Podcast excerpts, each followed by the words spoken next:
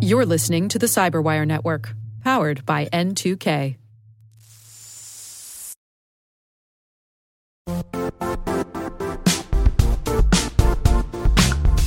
The IT world used to be simpler.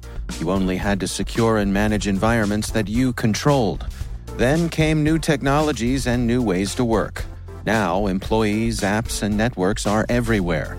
This means poor visibility, security gaps, and added risk. That's why Cloudflare created the first ever connectivity cloud.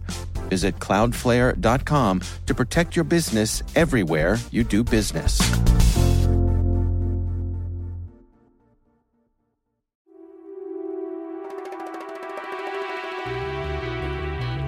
Hi, and welcome to Spycast from the secret files of the International Spy Museum in Washington, D.C. I'm Dr. Vince Houghton, the museum's historian and curator.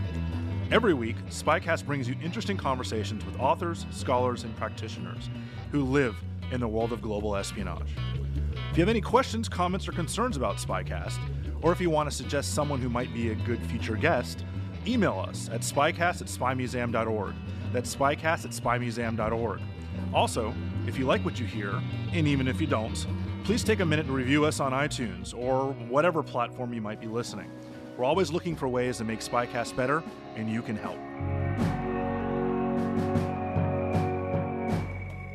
We're joined today by Rick Holland, who is the Chief Information Security Officer and Vice President of Strategy for Digital Shadows, a cybersecurity firm born out of former US and UK defense intelligence experts' early recognition that nation states' online espionage and disinformation tradecraft would be democratized and weaponized by a much wider world of actors and motives. Rick himself began his career as an imagery intelligence analyst in the United States Army before entering the private sector. Outside of Digital Shadows, he is the co chair of the SANS Cyber Threat Intelligence Summit, which grooms cybersecurity experts in some of the world's biggest companies. He's also a founding board member of the Security Advisor Alliance, a nonprofit group of security leaders from the Global 1000 who donate time each week to help peers as a pro bono service. So, welcome, Rick. Thank you for joining us here at Spycast. Thank you for having me. I'm super excited to be here. Well, let's start by asking you a little bit about your time in Army intelligence. What what drove you to go to Army Intel? You know how kids these days are Harry Potter fans, right? Well, I grew up reading Tom Clancy in the 80s and, and early 90s. So I joined the Army in 93, right after Patriot Games, the movie, was I think 92, and Sneakers was also a contemporary of that time. Yeah, that's an underrated movie that people. Don't I, I it should it should probably be in like top ten hacking um, uh, intel books out there. But really, I think Tom Clancy, in all seriousness, just reading about the espionage there, or if you think about imagery in particular, if you remember in Patriot games, they have you know what we would do today with the Predator, Yeah. um, or other other platform, right? They're doing you know satellite reconnaissance, you know real time monitoring, and I just thought that was the coolest thing. So when I went and did did the ASVAB, and then I went and was getting, oh, these are the things that you could do. I was like, well, I want to do intelligence, and I saw imagery there, and I'm like, oh, that's what Jack Ryan does. I'm like, I'm in. So that's that's how I got into got into uh, Army intelligence, or the oxymoron that Yes. uh, I hear frequently from my colleagues in other services. So, how long were you in Army intelligence? I was in four and a half years. Okay, and just imagery specific, or Well, like a lot of imagery analysts, you depending on the unit you're in, you may not actually do imagery. So I did two years of national level imagery, working Europe and North Africa, and then I did two years more of kind of like an all source, you know, generic kind of intel guy.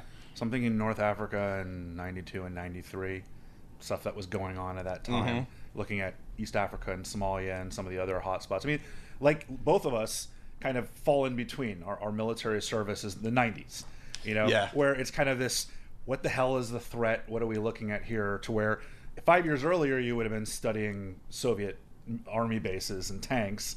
And ten years later, you would have been focused on Afghanistan. It was like we're tweeners. Yeah, well, and it's just like so. What what was the kind of priority intelligence target at that time? So we were doing a lot of Iraq stuff because when I, I was in Kuwait between the wars, so we were doing no-fly zone enforcement um, and interesting stuff there. Um, we did a lot of stuff with embassies in in in uh, Africa, um, and then also we were doing, you know, I don't know, cleanup from Bosnia, Serbia um, time frame as well, which I know you had some time over there as well. I did it. I did it from England though. I did not deploy. Well, yeah, you were more of the kind of the IFOR side, if I'm if my math is right. Yeah, I was. I, IFOR was a customer for us, so I was Yeah. in the Joint Analysis Center uh, near Cambridge in the UK, um, and that's where we did our work from. Tough posting, right? Yeah, they gave me a choice. They said go to Korea for a year and a half or extend for six months and do two years in the UK. And I was like, well, I'd love I love World War II history, so I was like, send me to the UK, Right. and uh, it was a great time. So how how has that helped you for the job you're doing today? You're not doing overhead reconnaissance. You're not. You're doing something completely different. But has has kind of the Army intelligence experience helped you in your kind of day to day today working in the private sector and on issues like cyber? Yeah, it definitely helps you out with the cybers. Um, uh, it, it's been very it's been very helpful. I think when I was an analyst at Forrester Research um, in 2012. Uh, at, at Forrester, right, you, you service vendors, so cybersecurity vendors, and then Fortune 1000 enterprises. And you're writing about spaces. And I was a new analyst and I needed to have my little niche. Well, no one was writing about threat intelligence at the time. And I was getting these vendor briefings from very large security brands that would say these things like, we detect 50 million thousand widgets or whatever. And they were just throwing numbers and they were calling it intelligence. And the Army Intel analyst in me, I was just annoyed by it. So I wrote this blog in 2012 called My Threat Intelligence Can Beat Up Your Threat Intelligence, just taking a shot at all the vendors that really had threat data that were calling it threat intelligence. And you know, my point was you need more than data. You need analysis, you need relevancy, you need timeliness, all the attributes of, you know, actionable intelligence, which, you know, is a buzzword now, but for, you know, for the military, actionable intelligence is, is very, very important. In the private sector, people will joke when you say that. So my, my background there certainly helped because at that time, we didn't really have a lot of vendors in the space. iSIGHT Partners was one of the few um, that was actually doing what I would call real threat intelligence work on the private sector side.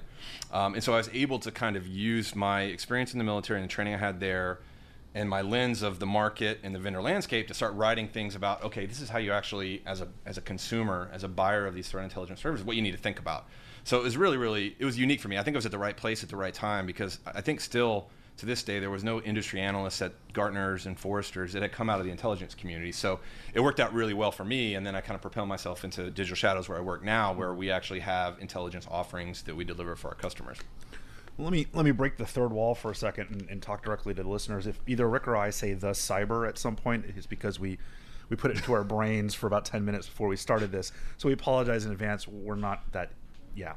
Um, so let me go back and say, uh, in, from a purely objective standpoint, ignoring everything else, this has to be a great time for cybersecurity firms. I mean, this is a topic that is in the news every single day.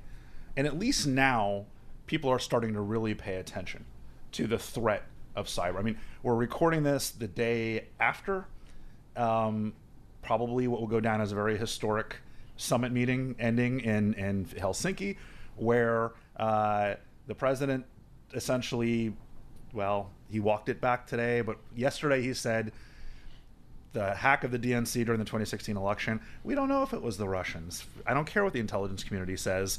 Uh, they have no idea what's going on. So at least people are paying attention, right? You can't ignore this. There's something in the news every single day. Let's like broader intelligence. There's something in the news every single day. So this has to be kind of the heyday for people like you who are doing the job that you are.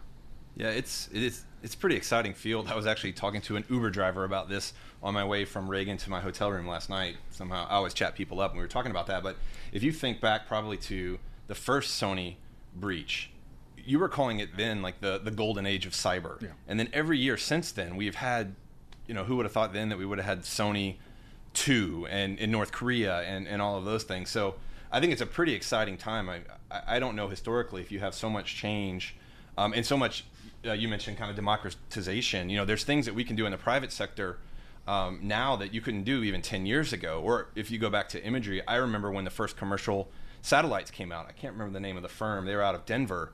Um, but now you can go on Google Earth and you get, I mean, so the democratization, the tools are easier. Um, OSINT is a very, very, uh, you know, powerful thing as we've seen a lot as well. So, uh, you know, personally, it's very exciting to be in this time. It's quite chaotic. You never know what, what's going to happen. But I always recommend to uh, high school students and middle school students that I work with that if you want to go into a very exciting field um, with lots of upside, um, cybersecurity is a great one to go into. It's good to tell preschool students that at this point. Well, I too. tell mean, my, yeah. my my my four and six year olds they don't understand the cybers yet, but they will. We, we Right. do training on the cybers often. Yes, got to focus on the cyber from a very early age. Because of this, though, are you worried that events like the 2016 election or the ransomware attack on the National Health Service in Britain or the ha- the hack of the OMB, right? You know, talking about 30 plus million records, including a lot of top secret ones stolen, suggests to some people that cyber defense is essentially a losing proposition. That the the offense is so far ahead of the defense that there's really people like you don't matter all that much because we're going to get hit and we're going to we're going to lose anyway. I almost think, you know, for uh, people get sick of the news. Almost if you think about the global war on terror, 20 years now, and what would have been a front page story, you know, 15 years ago, 10 years ago, is kind of you know below the fold. It's not as popular. You know, I, I think there's a little bit of fatigue um, in the layperson um, that's out there. Um, it's one thing after another, or I think you know if I even just talk to friends that oh I got another notification from Chase or from Citi, you know my account got popped and and that sort of thing. So I do think there's there's some fatigue. I think people um, don't think it's nearly as significant as it is, but I don't think we should give up on it. I mean there is the I, I actually think it's kind of a little bit of a tired adage of you know the, the defenders have to get it right all the time. The bad guys only have to get it once. It doesn't mean we should give up. Um, that being said, it is really difficult to try to secure a modern infrastructure. You have a lot of what we would call technical debt. You have all of these systems that you've inherited. You could be a bank with a mainframe system that's 25 years old. You could be some sort of oil and gas company that only refreshes hardware every 20 years, right? So you've inherited these things that were by design not secure. But by in no way should we give up on trying to protect ourselves. Um, I think that's really, really important. But we also have to be careful of crying wolf right. for the public. So uh, that's an interesting concept. Are we at the point now where we kind of have to focus on resource allocation? We got to say it's very, very difficult to keep people out. Should we be focusing our limited resources on mitigation of damage versus creating a impervious wall on the outside? I mean, is that where a lot of firms are now focusing on? Hey, look, there's going to be a zero day somewhere. There's going to be a way in. Our our infrastructure's too old, but let's protect stuff on the inside. I mean, in military terms, we talk about this as defense in depth, right? The idea of they're going to break through the outer wall, but can we protect the really important information using other means? It's a really good question. I think the, the challenge we have is the wall is wherever I'm at, right? Because there is no perimeter anymore. Wherever the user, the consumer is at, is really their little perimeter of themselves. Um, I, I, use a joke term um, instead of defense in depth. I call it expense in depth because oftentimes people are just buying more and more crap. They're buying the latest widget from a vendor. Where I always suggest when I talk to to to leaders that are in my customers, or when I was at Forrester and I was working with security leaders, is we got to take a step back and understand what the you mentioned crown jewels. What are the crown jewels? I don't think organizations have enough situational awareness into what their people are doing, where their intellectual property sits, and then really build their plan around that you can't give up on prevention completely because if you think of it as a funnel, you need prevention to block a bunch of the commodity stuff, right? Because you have limited resources, limited staff. Um, so you want to get that out of there, dump it so that your team and your tech stack is looking at what's most important to your organization. So there's kind of been the soup du jour is like, oh, it's all about detection and response. Really, it's prevention first, and then what comes in the funnel is what you try to do the detection and response on. But really, I think it's about situational awareness. I mean, we, really can't just sit back because as we get better, so do they. I mean, I guess by definition, these are generally smart people who are trying to get into our systems. I mean, you, you don't. It's not like a bank robbery where you can have an IQ of 12 and then walk in there with a gun. You actually have to have a little bit going on between the ears. And are they adapting as quickly to us as we are to them? Is this is this essentially uh, the, the better we get at defense, the better they get at offense? Kind of looking at almost the BMD arms race or, or any kind of a kind of military arms race where you look at this pendulum swinging back and forth power between the attacker and the defender. I, I think they probably get better fa- faster than we do. In some cases, they don't have to get better because we're so bad. Um, because we don't have situational awareness, we don't know where important data is at, our high value targets there. So, you know, the barrier to entry for them is very low and the tools and, and the access level because that barrier is so low is you know there's a term called skids, script kiddies, right? You get a, a tool that can be very powerful to compromise an organization, or you get a, a tool that you can launch denial of service attacks to take down our banking websites. That's very easy for someone to get. You know, back in the day, it would require some development skills to do that. So you have these tools that go out there. Um, if you look at shadow brokers as an example, right, releasing NSA tools. Now NSA tools have been released to the public, so you have a very powerful tool set, or we could say alleged NSA tools, I guess, released to the public. You had um, a company called Hacking Team um, that lost some of their tools, and they were released to the to the public. So that barrier to entry is there. You have these very powerful tools that people with less capable skills have access to. So that also makes the defender's job very difficult. Well, and it seems, according to some of the research that you've done, that these hackers are actually organizing themselves in many respects. You, it's an article that you were involved in that. Uh, so there's actually schools out there, online courses, just like you would do a, a correspondence course for learning Spanish, that actually have lectures and you can chat with the professors and, and the instructors about how to do, in this case, credit card hackings and other things like that. I mean, is that terrifying? Or the, it used to be like the lone, the, whole, the you know the the apocryphal 400 pound guy sitting in his mom's basement covered in Cheeto dust. Now you have organized schools and even things like um, recruiting online that reads like almost a normal job posting. You know, kind of looking for energetic people who are willing to learn. It, it's almost like, you know, we do ZipRecruiter ads and stuff on the on here that, like every other kind of job out there that's organized, but it's completely illegal uh, and it's coming from all over the world.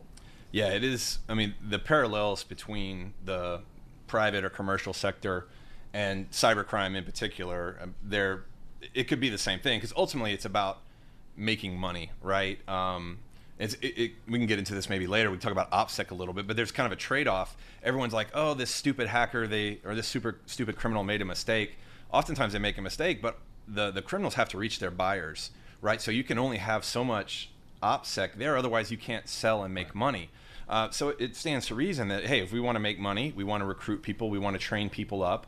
Oftentimes, you have a crew and you get a percentage of a cut of, of some. You know, it's like any heist movie, right? Whatever the person that runs it does it. So yeah, it is very very parallel. And, and what I would say uh, for people looking for jobs um, in the corporate sector, private sector, oftentimes they don't allow remote workers. In the cyber criminal world, remote work is very much encouraged. So that is one of the perks in that uh, in that model there's not a lot of infra- physical infrastructure for meetings. That's a as a terrorist learn, that's a good way to go out of business yeah. very quickly.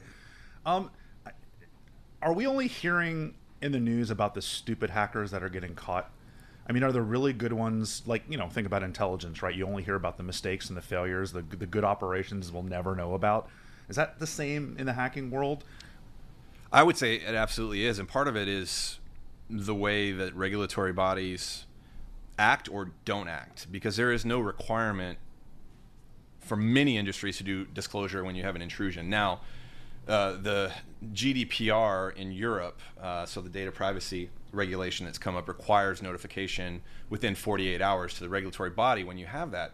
Um, so if you have EU citizen data, if any of our listeners have EU citizens in their in their organizations, they're probably aware of this. Um, but once you get outside of that, um, the credit card industry has some requirements. Healthcare with HIPAA HITECH has some requirements. But if it's an intellectual property loss uh, and it's not a consumer or an employee, I, I, I, don't know what that number would be. But I would say you, you probably don't even hear about less than a third of what actually happens because there is no requirement to mandate. And oftentimes, if I'm going to give up that I lost intellectual property to my widget that's going to generate 30% of my revenue for the next five years, you don't want that to become public. So right. yeah, I would say there's lots going on that we never hear about. I'm going to talk a little bit later about how much do we learn from other attacks. I'm going to get very specific about that, but let me redirect a little bit. The same basic idea is: is there a and others have told me this before. I want to get your your view on it. Is there a aversion to a public-private partnership on this? Is there an aversion to companies working with the federal government, with NSA, with Cybercom, with some of these different organizations because of that fear of intellectual property or being found out for a big breach or a big hack, destroying stock prices or anything else. I mean, is that a huge barrier to preventing this from happening? Because you can't bring in the full resources of either the private community but also the U.S. government. I, I, definitely think there there is. If you look in the traditional hacker community, which obviously a lot of the cybersecurity staff may have a traditional hacking background, there's already an aversion to law enforcement, government agencies of, of anyway. So a lot of the the teams out there will have maybe like this innate, you know, desire to not cooperate uh, there as well. And then I think if you look at the Snowden leaks as an example, or any of the government leaks that are out there, then that also builds it. So you have a a, a, a subculture within the cybersecurity space where people have that. Um, but then you also have there are examples, um, uh, especially with some of the large banks that have been working through an organization called the FS-ISAC with, with, with the U.S. government and sharing information.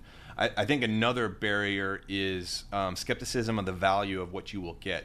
Um, you know, having worked with classification, or you could say lack uh, lack of declassification. You know, by the time something can get declassified, it could be very stale for you know an operational security team in a Fortune 500. So I think there's a little bit of you know I am going to get some data, but is it even going to be valid to me? Right. Um, or maybe I can't get people cleared on my team, and so I may not be able to get you know read on for a particular brief on a threat actor and things like that. So I don't think we should give up on it by any means, but I definitely think the cards are stacked for many organizations both with that kind of aversion to trusting and there's also legal liability. In fact, at the at the SANS Cyber Threat Intelligence Summit that I ran um, up in Maryland in February, we had a lawyer um, that presented, and he basically talked about some of the legal pitfalls of if you're sharing information with the government. Um, and what kind of liabilities you might have to your business. So there, you know, business gets into the mix as well. Well, I mean, I think the decisions to share this kind of information would have to be at the very high executive level, CEOs and other executives. How how aware are CEOs and others at that level uh, with this threat of this world? I mean, you look at members of Congress, and they're not right. So these are that's people, an understatement, right? Too, right? Right. I'm trying to be nice. Uh, the vast majority of them don't have a clue. They are the ones using like the cyber and you know come from Zoolander. It's in the computer. How you can't really be a CEO of a major company today and not have at least a basic understanding of this world. But then again, you every so often will have a company caught with their pants down. You're like, how did they not at least try to do something to prevent this from happening? I mean, I know that's a lot what the company does that you work for. I know that's a lot of what you know, and kind of the private sector uh, cybersecurity people are focused on. But how much has it reached the top echelons of these companies? Well, it can reach them quite painfully when they get a letter from the FBI or Secret Service talking about IP addresses beaconing out to other countries. So oftentimes that will be kind of the awakening um, that companies have. Um, but beyond that kind of painful enlightenment, um, quite painful enlightenment for many organizations, uh, the boards, you know, it kind of depends on the sector that you're in because you have a wide range. If you if you come from someone that is in a technology sector and you have technology savvy board members, you may be more of aware of the threat. If you came from a home builder, as an example, probably way less likely of the threat that's that's out there. So it kind of depends on the sector and the members of, of, of boards. One of the trends that we're seeing, it's, it's not new now, it's been going on for several years though, is to bring in kind of like an outside advisor to the board to say, here's here's the three things that you need to be doing and asking your CIO, your your chief information security officer about cybersecurity. You know, do you have a framework that you're using? Are you tracking against that framework? How quickly can you detect an adversary in your environment? Things like that. So it, it's definitely a board level conversation. Um, but just because something's a board level conversation doesn't mean it necessarily gets the prioritization and the organization because in a lot of times the organizational inertia against it is quite difficult to overcome. So it's getting better, uh, but it's definitely uh, not moving quick enough. Well, I mean, the trick the trick I think is a lot the same way as if if I sit down with a member of the military or former member of the military, and then a third person at the table is someone who's never served. I can have a conversation with a former member of the military using essentially all acronyms and completely leave that third person out. I, there's so many acronyms in this world as cool. well and there's a lot of just buzzwords, right? Whether it's talking about like advanced persistent threats and the dark web and all these things that we're becoming as a society more and more educated about. Uh, but it really you have to be an expert to understand all of this. Is there a divide between those who know and those who don't? I mean, I like to think of myself as somewhere in the middle of that. I don't have enough time to learn every buzzword and every little thing about it, but I certainly know more than an average person. Is that divide problematic? Is that where we're putting too much faith and this maybe I'm asking the wrong person this question because you're this person. Are we putting too much faith in experts to come in and save the day when the focus should be educating everyone to try to bring us up to this level to where we're all at least literate in this world versus being like, oh, CIO, come save us because I think it's the cyber and not actually know what the hell I'm talking about. Well, I actually would say in many cases, the experts, the security leadership, have made this divide worse. Um, if you look back, if people still do this, what they're reporting up to the board, I often make an analogy where the CISO's dream is to finally present to the board. And it's kind of like you're in, in, in AAA, right? And you get called up to the big leagues and you present to the board for the first time. You've been waiting for this moment for two years. Average lifespan of a chief information security officer is around two years. So you've been waiting for this opportunity. You finally get up to the big leagues, and then you strike out. And you strike out in, in, in, a wonderfully terrible fashion. You talk about vulnerability accounts and APT groups and, and all of these terms, these acronyms that we use in the cybersecurity domain that your board has no clue on, that your leadership has no clue on. Do you think they're ever going to have you come back again? Right. You didn't tie it to the business. You didn't tie it to how we make revenue. If you're if you're an agency, you didn't tie it to the mission.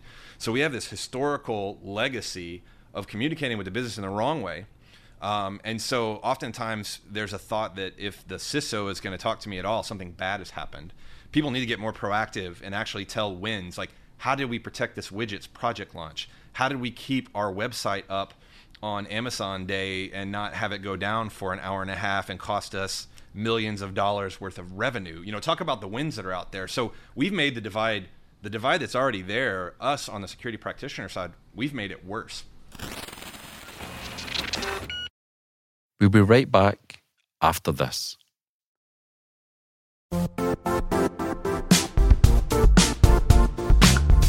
And now, a word from our sponsor, Zscaler, the leader in cloud security. Cyber attackers are using AI in creative ways to compromise users and breach organizations. In a security landscape where you must fight AI with AI, the best AI protection comes from having the best data. Zscaler has extended its zero trust architecture with powerful AI engines that are trained and tuned by 500 trillion daily signals. Learn more about Zscaler Zero Trust Plus AI to prevent ransomware and AI attacks. Experience your world secured. Visit zscaler.com slash zero trust AI.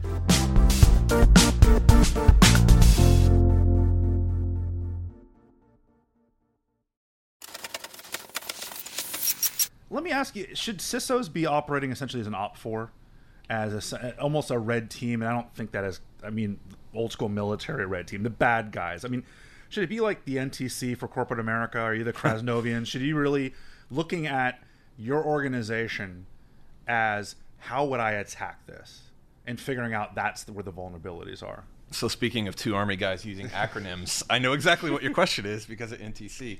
Um, yes, absolutely, but I think the pragmatic piece is if you look at the have-nots, which is probably 80% of the organizations across the world, you know, they're struggling to find even low-level talent, much less people that, you know, l- large financial institutions actually will have red teams, right? And they're looking at here's our payment gateway, how could people compromise that? How could people go after the crown jewels that are out there? So there's this really big divide on those that have the resources to do that versus those that don't. Now, just because you don't have the resources doesn't mean you shouldn't. I mean, you can track how your peer organizations are being targeted and take that into your threat model. Uh, I, I, think threat modeling is something in, in, in our world, in the cybersecurity world, that's not done enough. Um, sometimes people that develop code will think about threat models specific to their code, but we don't think about our overall threat model. Threat model being insiders. Um, maybe it's a hacktivist that's going to try to take my website down because I'm associated with uh, some kind of agriculture company that's out there.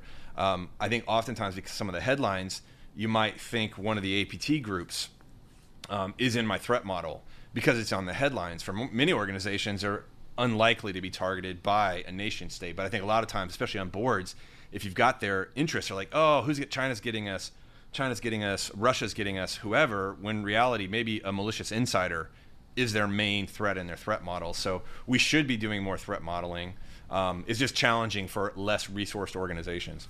Let me ask you about the dark web because I think that you know, we hear a lot about this. Again, as someone kind of in the middle of this, I know a bit, but for those who don't, uh, and and even if you do know a little bit about this, my question's kind of specific to the point of how much are we now forced to go way beyond what we would have five years ago and kind of understanding our threats because essentially this is an entire new universe of threats that it's much more difficult to track uh, and it, there's much more capability on this side and talk about selling capability or teaching capability or all these things it's essentially a free-for-all yeah i like to call the dark web the derp web because it gets so much attention and Yeah. hype from the media and even when i was an analyst at forrester I would get iceberged to death. Every vendor would show a picture of the iceberg, and underneath it is the dark web, and all this mysterious things happen there. Um, and there's a there's actually a lot of good that happens on the dark web as well. You know, activists are using Tor in in regions to do things that may be illegal, but they're not unethical. So I always like to preface any dark web conversation with there are some good things that happen there, but certainly it's a bastion for bad stuff as well. Um, I think people need to think about it. Um, you know, you're using typically I would say using Tor as a browser, you know, something other than your your regular web Right. browser to access these sites. You can buy goods, but I think organizations that mostly need to be concerned about the dark web typically are financial institutions where people are going after your and I uh, credit card. Um, retail organizations where you're selling my login to Apple or iCloud, that sort of thing. So I, I don't think everyone needs to be concerned about the dark web. Not every person has their data being s- uh, stole there. It is something you need to consider in your threat model, but it really, really gets overhyped. Well, I think like any technology, it's dual use, right? It wasn't designed to be just for bad guys. It, Right. It was designed for people in Iran to speak out against the government or Russia and not be killed or go to prison.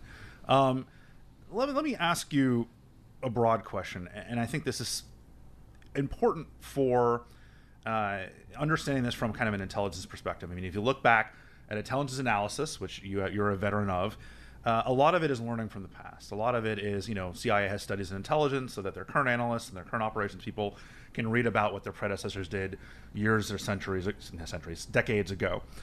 How much do we learn from other attacks? I, I, think you did a blog post on the the release of the Verizon, Verizon Data Breach Investigations Report, or the DBIR, which comes out every year. I guess it's the 11th year this has now come out. And, you know, it's kind of this great compilation of all this information being brought together in one place. Can we learn from the way other companies did things right and other companies did things wrong? Uh, is there too much mirror imaging involved in that and kind of over processing of we're just like them?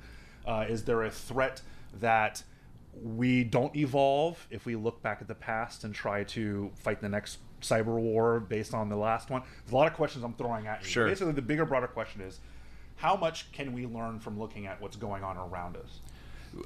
I would start off first by saying we should look at what's happening within us. That sounds weird. We should look at what's happening in our own organization because oftentimes you will go out to third parties, but after action review is a term that I have kept from the military. And even in my role in, in defending Digital Shadows Network, we do an after action re- review every time we have a security incident.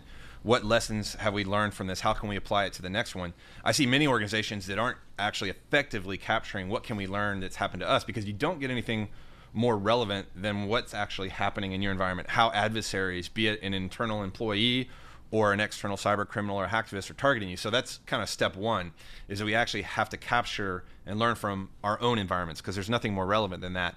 Um, I do think you know one of the questions that CISOs always want they want to compare themselves to other verticals, and I think your your mirror imaging one is is it is a fair analogy there. I think it's a data point. What's happening there doesn't mean the exact same thing is going to happen to me, but it can be very helpful for building out that threat model that we talked about. I do highly recommend the Verizon Data Breach mm-hmm. Investigations Report. If, if, if there's one annual cybersecurity report that's out there, it's, it's, it's the best one to read. Let me ask you about this. You know, in the world of pop culture, if there's a breach, the, the IT guys are going as fast as they can to kind of close the breach and figure out who it is. One of the interesting things that you point out in the most the latest DBIR is that almost 70% of breaches took months or longer to detect. Right? So someone was just sitting inside there grabbing your information. I, mean, I automatically think back to the DNC, where it was a year, one of the organizations that hacked the DNC was in there for a year and you emphasize the idea that you'd much rather make sure you get it right than get it done quickly. Is there is there too much emphasis on shut it down, close it down, let's figure out who this is, let's act quickly, and not enough on let's take a step back and do it right. Now, are that's part one of my question. Part two, are there certain companies that can't afford to take the time and they have to act very quickly? Yeah, it's interesting. I had a personal experience with this at a university I worked, um, where we had an intrusion. It, it, turned out to be one that we had to to notif- do a notification on. We had a, a, requirement to do a notification because student data was in the mix. And I remember having a conversation with executive leadership to say we needed to let the adversary persist in the environment. Um, you, you can imagine scenarios where if you think about collection and intelligence collection, you have a single source of collection, and if you make a change and the adversary adapts, you might lose that visibility. Um, so even when it comes to eradication of, of an adversary from your environment, you want to make sure you have a lot of different perspectives on their activity so that you you you are confident that when you flip the switch, it's not that simple necessarily, but and you begin your your eradication efforts, that you will actually get them out of the environment. So I guess the first part there is, you know, when the adversary is just chilling on your environment and listening, you know, the the urgency is certainly there, but you you don't want to shoot yourselves in the foot. You especially don't want to lose forensic evidence that might be there. If you make some change, you lose the ability to collect on someone that could make uh, you know what could be a, a couple month investigation, you know, ongoing for years. But it's really an organizational level discussion. It's why when we were at Forrester, we had a report called Planning for Failure, and you talk about doing after action reviews and then learning from it, you know, you need to have a plan in place. The first time you get a notice from the FBI that there's an intruder in your environment, and then you want to get them, get rid of them, get rid of them, you need to have a, a, a total picture. Well, you'll never have a total picture, yeah. but you want to have good situational awareness so you can make the right decisions. But you want to do that in advance. It's not when you get that letter that you're suddenly trying to figure out how you're going to respond, what you're going to do. You're in bad shape it, it, it, almost seems that maybe this analogy is wrong maybe it's right uh, like a traditional counterintelligence investigation where you know you got a bad guy you could round them up anytime that you want to but you want to sit back and see who they talk to and who they're you know what information they're picking up i mean whether it's the russian 10 in 2010 and chapman and crew or two days ago when we arrested a woman here in washington d.c who had been yep the nra lady who had been we the fbi had been tracking her for quite some time and it wasn't until she started packing up to leave that they decided to grab her. Are, are, is that a bad analogy or a kind of a relatively workable analogy in this case, to where you're you kind of sit and wait until you have to? I think it's a good analogy, but I have a caveat to it, meaning what if you're in a scenario where you didn't have teams that could follow and surveil them? Uh, you didn't have multiple collection capabilities that are out there because if you look at the state of situational awareness within, you know, corporations today, it's pretty weak. So you don't have those capabilities where you could do that. Um, if you do have good collection and you have good visibility into the internal environment, you have good visibility to the privileged accounts that people use because that's what the bad guys go after. They want the administrators and things like that. Then you can more confidently say, I want to let this adversary persist. I have a I have a line in the sand. You know, if they get close to you know the, these servers that have this data on it, you know, we're, we're going to cut them down and we're going to begin the er, eradication of their implants or their malware that's out there. But really, it comes down to how good of visibility do you have into the footprint of the adversary in your environment? Well, let me ask you that question. I mean, eh, you know, how advanced have we gotten in digital forensics, that side of knowing what people are doing, where they are? I mean, for the most most of the general public, when you're saying you're going to watch them and you've got a line and these things, like that's all just looking at code and kind of there, there's no inside the matrix here, right? You're not physically inside this infrastructure. How how far have we advanced? Are we ahead, meaning the defenders? Are we ahead in that digital forensic side of knowing how to figure out who people are, uh, knowing similarly to how we do physical forensics, you know, and now we can basically you commit a crime. There's a pretty good chance we're going to figure out it's you. Is that the same in the cyber world now? I think the technology is there. So we have things that we can deploy to laptops and workstations and the servers. We have visibility onto the network, but it's really comes down to how scalable is that technology to deploy. And if, if you imagine a, a large banking institution, they've grown from mergers and acquisitions. They're mega bank may actually be made of four very large banks, all with disparate informa- uh, um, disparate infrastructure and things like that. So I feel pretty good about the tech being there. Um, so the tech's there, having people that can interpret those results and actually do the forensic, there's a gap there. Um, so you have the internal people problem, and then if you look at the service providers out there that will do this as a service, you know, it can be challenging for them to even have a pipeline of students. I mean, you really do have to go to preschool to, to start your pipe, like for real, um, start getting people into to STEM programs and things like that. So, again, like many things, it's not purely a tech problem. There's the people and the process that, and the complexity of these modern environments that makes it difficult. How how far back would it be worth looking at the DBIRs? Do you ever go back to the first couple of DBIRs and see how things have evolved? If we've collectively gotten any better at fighting this, or maybe if some predictions were correct or bad or anything. I mean, kind of, I think back about looking at some. One of my favorite possessions is I have a uh, European history book from 1914. And so reading it and just knowing that a month after this was published, the world was going to explode. That's cool. It's kind of a fun way. I mean, it really gruesomely fun, but that's my personality. Do you go back right before Stuxnet or right before some of these major like NHS and look at the DBIRs from that time and see, boy, were we kind of naive or we started to see this happening? Well, it's interesting because we don't really do forecasts in the private sector. If you look at the DBIR, it's a look back mm-hmm. that's out there. Now, for this one, I actually did this exercise because I had the same thought. I, I, I wondered because phishing, and even if you look at the the DNC hack and Podesta, phishing was a component of that, right? So it's a it's a safe bet to say every single intrusion is phishing. Maybe not every single time they get access to your environment is phishing, but a lot of them. And if you go back, my my question is, we really haven't gotten that much better at solving the phishing problem. Going back to the early days of the DBIR, uh, because it was there as well. So yeah, it is an interesting exercise. You know, despite new vendors, new capabilities, you know, humans are still the weakest link, and you'll actually have hubris in the cybersecurity community about, oh, I could never be phished. I would never click on that. I've got examples of websites that it's the legit website and a 100% fake website looks exactly the same you'd have to look at the code on the back end to know that it was that it was you know trying to capture my credentials so it's it's really easy to say phishing emails that link back to web pages it's not like the days of nigerian email scams right. where it was quite quite easy so phishing still decade later is still one of the biggest attack vectors for the adversaries to get into our environments so what what do companies do if they don't have if they're small, if they don't have the, the kind of financial capability of having an entire department or even like red teams or anybody else, and they, they realize that they don't have a ton of resources to spend on this because there are some that are just kind of making ends meet already. And it's almost like the old adage if you're living paycheck to paycheck and you, you break a knee or something like that, you're immediately in bankruptcy. A lot of these companies might be working month to month, and if they have a major cyber attack, that's the end for them.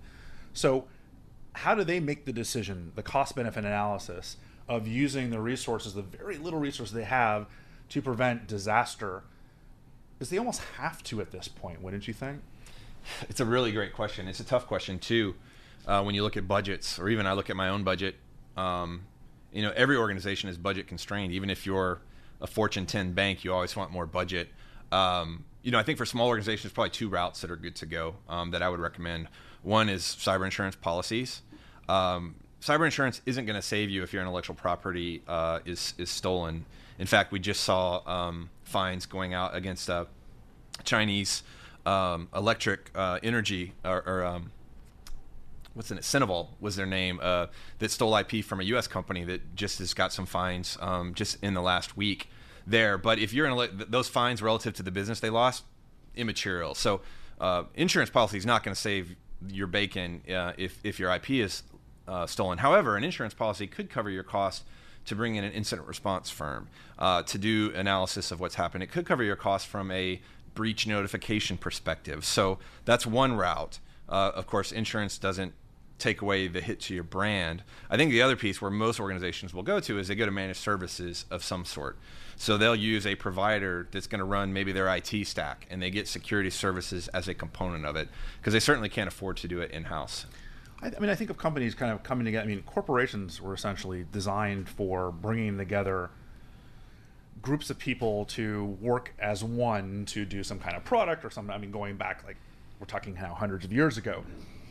Do you see any movement towards kind of vertical or horizontal integration of companies in the same kind of business or along the same kind of uh, economic path coming together to bring on a kind of contract cyber firm or i mean i think like washington d.c let's say the spy museum is too small independently to have its own massive cybersecurity. We have good it guys but if someone came after us we'd probably i mean the Russians came, we'd be in trouble. No offense. If the Russians our- come for anyone, Right, you're going to be in trouble. Right. So maybe one day the Spy Museum and the Museum and the Bible Museum and the Smithsonian all say, you know what, let's gear up and team up and, cr- and create our kind of Washington D.C. museum cyber firm. Do you see any of that happening in the corporate world, or did I just come up with a billion dollar idea?